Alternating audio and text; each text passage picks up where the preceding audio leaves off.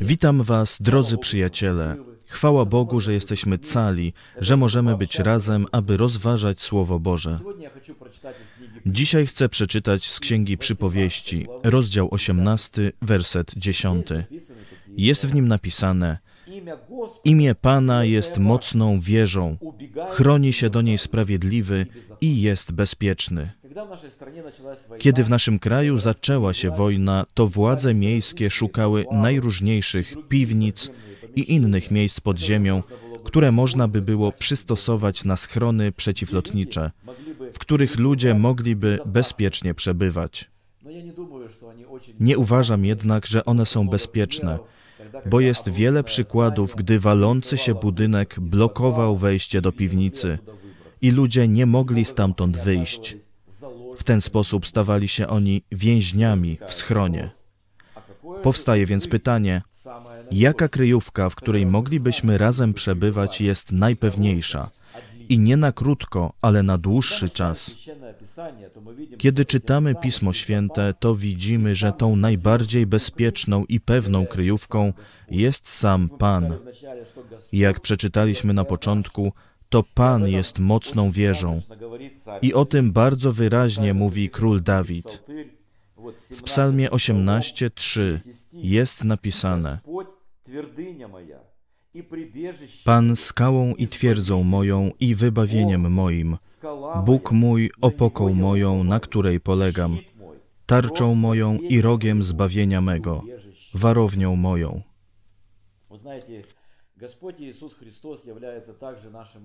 Pan Jezus Chrystus jest także naszym schronieniem i czytamy o tym, że mamy w Nim trwać.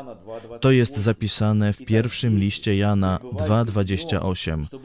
A teraz, dzieci, trwajcie w Nim, abyśmy, gdy się objawi, mogli śmiało stanąć przed Nim i nie zostali zawstydzeni przy przyjściu Jego.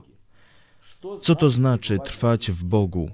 Co to znaczy trwać w Chrystusie lub znaleźć w nim schronienie? To znaczy mieć z nim osobistą, bliską więź. Wiele wiem o prezydencie Zełenskim, dużo wiem o papieżu, ale nie znam ich osobiście. Nie mogę wziąć telefonu i zadzwonić do nich lub o coś ich poprosić, ponieważ do tego trzeba mieć osobistą więź. I tak samo bardzo wielu ludzi żyjących w świecie wie dużo o Bogu, ale nie znają Boga. Oni nie mają z Nim osobistej, bliskiej więzi. I właśnie Pan Jezus Chrystus chce, abyśmy mieli z Nim właśnie taką więź. I tylko wtedy możemy bezpiecznie w Nim przebywać. Chrystus mówi, jest to zapisane w Ewangelii Jana 15, 4-5. Trwajcie we mnie, a ja w was. Jak latorośl sama z siebie nie może wydawać owocu, jeśli nie trwa w krzewie winnym, tak i wy, jeśli we mnie trwać nie będziecie. Ja jestem krzewem winnym, wy jesteście latoroślami. Kto trwa we mnie, a ja w nim, ten wydaje wiele owocu, bo beze mnie nic uczynić nie możecie. Co to w praktyce znaczy trwać w Chrystusie lub trwać w Bogu? To znaczy modlić się. Dlaczego? Bo kiedy się modlimy, to zwracamy się do Boga i mamy z Nim osobisty kontakt. Pan wzywa nas do tego. On mówi: Czuwajcie i módlcie się, abyście nie ulegli pokusie. On mówi też: Proście, a będzie wam dane. Szukajcie, a znajdziecie. Kołaczcie, a otworzą wam. Każdy bowiem, kto prosi, otrzymuje, a kto szuka, znajduje, a kto kołacze, temu otworzą. Czasem nam się wydaje, że prosimy o coś Boga, a On milczy, albo nas nie słyszy, albo nam nie odpowiada. Ale moi drodzy, to nie jest tak. Bóg wszystko słyszy. On wszystko wie i zawsze odpowiada. Tylko odpowiedzi mogą być różne. Jak sygnalizacja świetlna. Kolor czerwony, żółty i zielony. Czerwony nie, żółty poczekaj, a zielony tak.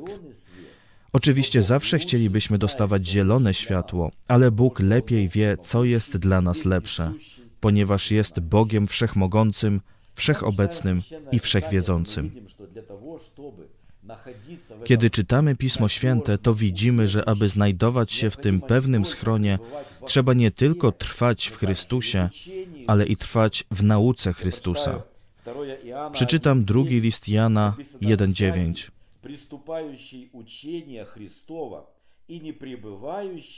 Kto się za daleko zapędza i nie trzyma się nauki Chrystusowej, nie ma Boga. Kto trwa w niej, ten ma i Ojca, i Syna. Nie jest możliwe trwać w Chrystusie, nie trwając w Jego nauce, nie trwając w Jego słowie. Chrystus mówi: Jeśli kto mnie miłuje, słowa mojego przestrzegać będzie. On powiedział: Nie każdy, kto do mnie mówi, Panie, Panie, wejdzie do Królestwa Niebios, lecz tylko ten, kto pełni wolę Ojca mojego, który jest w niebie a wola Ojca Niebieskiego zapisana jest w Słowie Bożym. Nauka Chrystusa jest zapisana w Słowie Bożym. Dlatego, żeby trwać w Słowie, należy je czytać i studiować i wypełniać to, o czym mówi Pan. Czytamy: Niechaj nie oddala się księga tego zakonu od Twoich ust, ale rozmyślaj o niej we dnie i w nocy, aby ściśle czynić wszystko, co w niej jest napisane.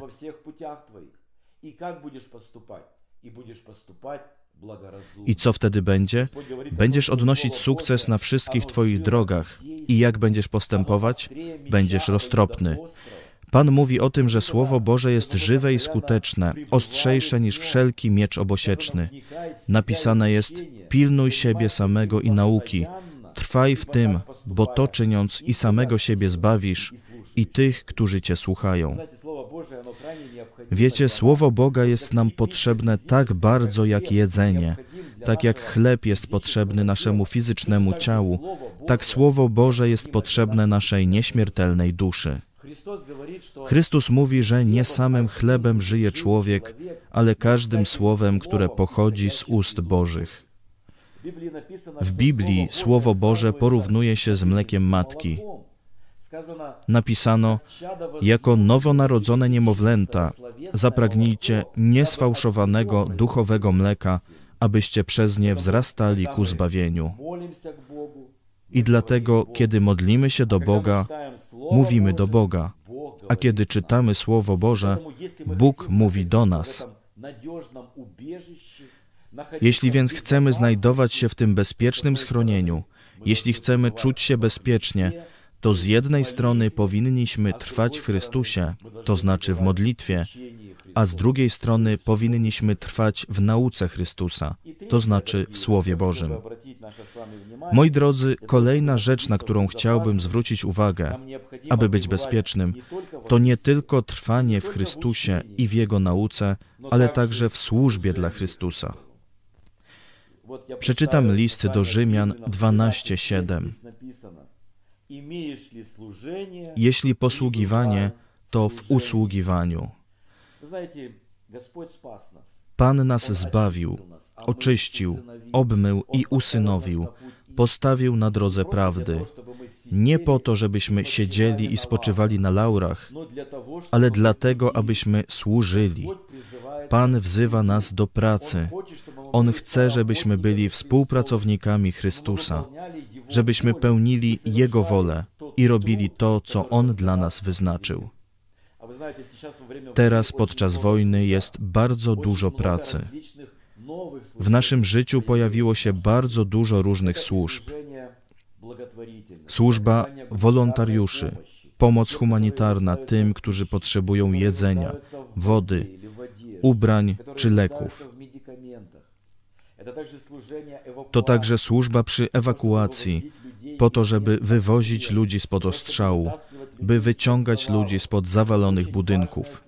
To jest bardzo ważna służba i wielu chrześcijan ryzykuje swoim życiem, udzielając pomocy innym. To także służba uchodźcom. W naszym kraju jest teraz ponad 10 milionów uchodźców.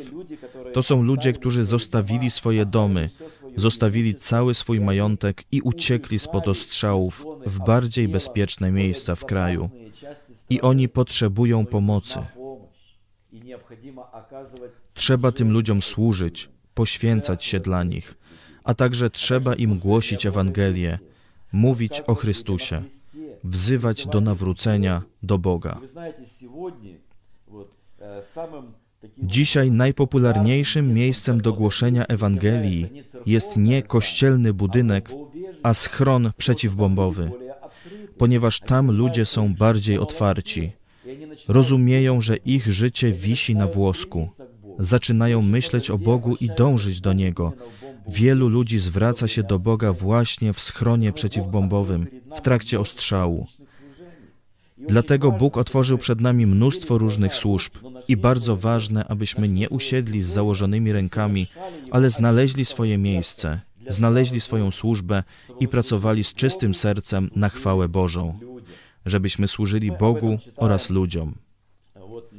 O służbie Bogu czytamy w liście do Rzymian 12:11. W gorliwości nie ustawając, płomienni duchem, Panu służcie. O służbie ludziom w pierwszym liście Piotra 4:10. Usługujcie drugim tym darem łaski, jaki każdy otrzymał, jako dobrzy szafarze rozlicznej łaski Bożej. Dlatego, moi drodzy, niech Pan pomoże Wam znaleźć się w tym właśnie najpewniejszym schronie, w najpewniejszej kryjówce, w najbardziej bezpiecznym miejscu. A do tego konieczne jest trwanie w Panu, trwanie w nauce Chrystusowej i trwanie w służbie Chrystusowej. Niech Was Pan błogosławi. Do zobaczenia.